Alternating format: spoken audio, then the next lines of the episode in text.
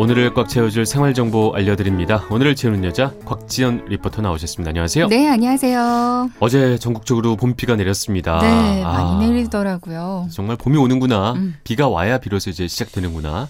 이런 느낌이 들었어요. 라디오 틀면 벌써 들리더라고요. 벚꽃 엔딩. 엄청 많이 나오더라고요. 저는 이 노래만 들으면 마음이 막 설레는 게 네네. 어디든 떠나야 될 것 같고 옆에 혹은 있고 그렇습니다. 네, 역시 봄은 마음에 좀 더 빨리 오는 것 같아요. 네네, 아마 맞습니다. 벌써부터 봄나들이 계획 세우시는 분들 많이 계실 것 같은데요. 네. 계획 세우는데 도움 되시라고요. 오늘 미리 알아두면 좋을 봄꽃 음. 정보 몇 가지 가져왔습니다.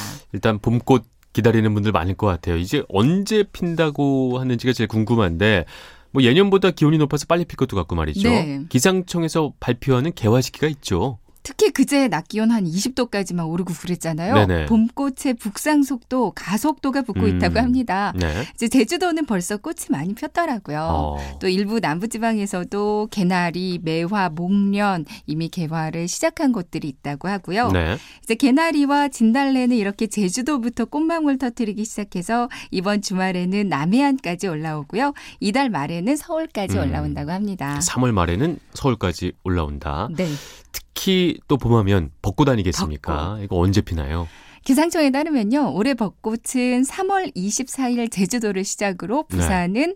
이제 3월 27일, 음. 대구 포항은 28일, 광주 전주가 4월 1일이고요. 네. 서울은 4월 7일에 개화할 것을 아, 전망하고 있대요. 네. 이제 벚꽃의 절정 시기가 개화 후에 만개까지 일주일 정도가 소요되니까 네. 이제 남부 지방은 4월 2일에서 12일까지 절정일 것을 보이고요. 네. 이제 서울을 비롯한 중부 지방에서는 4월 9일부터 음. 이제 17일 7일경까지 벚꽃이 절정이겠습니다. 네. 뭐 벚꽃이 피면 일단 뭐 동네에서 봐도 좋지만 아무래도 또 어디 가야 또 느낌이잖아요. 그쵸. 꽃놀이 장소, 구경하기 좋을 명소 어디가 있을까요? 네, 종류별로 대표적인 명소 몇 곳만 알려드리면요. 네. 먼저 벚꽃 하면 서울 윤중로, 음. 그리고 진해 군항제 생각 많이 그렇죠. 나시잖아요. 네네. 서울에서는 잠실 석촌호수도 호수길 따라서 벚꽃이 정말 장관이거든요. 네.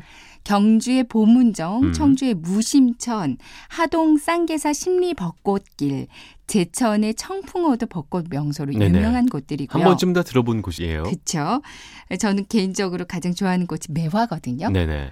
홍매화 가장 좋아하는데 아. 내일 토요일부터 광양에서는 매화 축제 열립니다. 네네.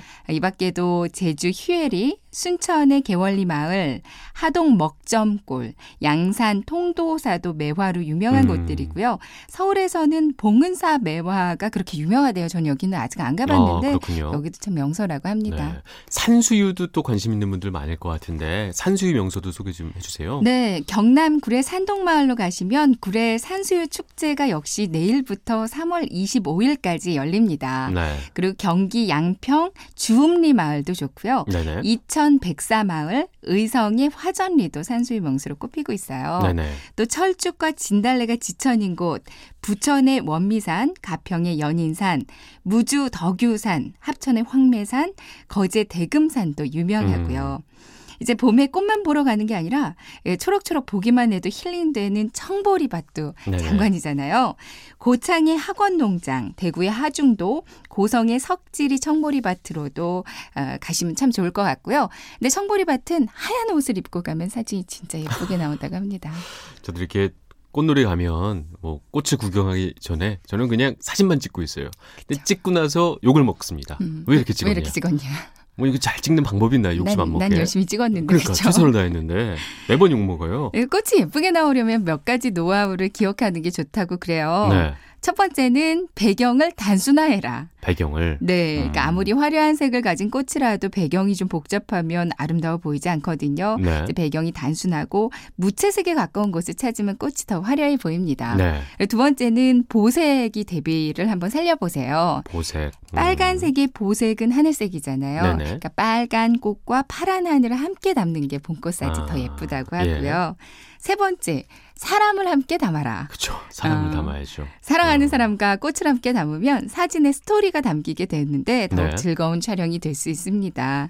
그리고 클로즈업으로 꽃을 가깝게 담아도 정말 아름다운데요. 특히 동백이나 벚꽃, 산수유를 클로즈업하면 신비한 매력을 느끼실 수 있고요. 네. 이제 물 위에 비친 꽃을 찍거나 물 위에 떨어진 꽃을 음. 담는 것도 또 다른 매력을 느끼실 수 있을 거예요. 이렇게 최선을 다해서 찍어도 왜 늘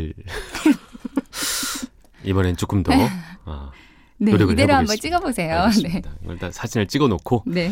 여러분도요 이게 그 그건 이렇습니다 홈페이지 들어오시면 오늘 전해드린 정보를 카드 뉴스로 네. 한눈에 또 보실 수 있게 저희가 준비를 해놨습니다.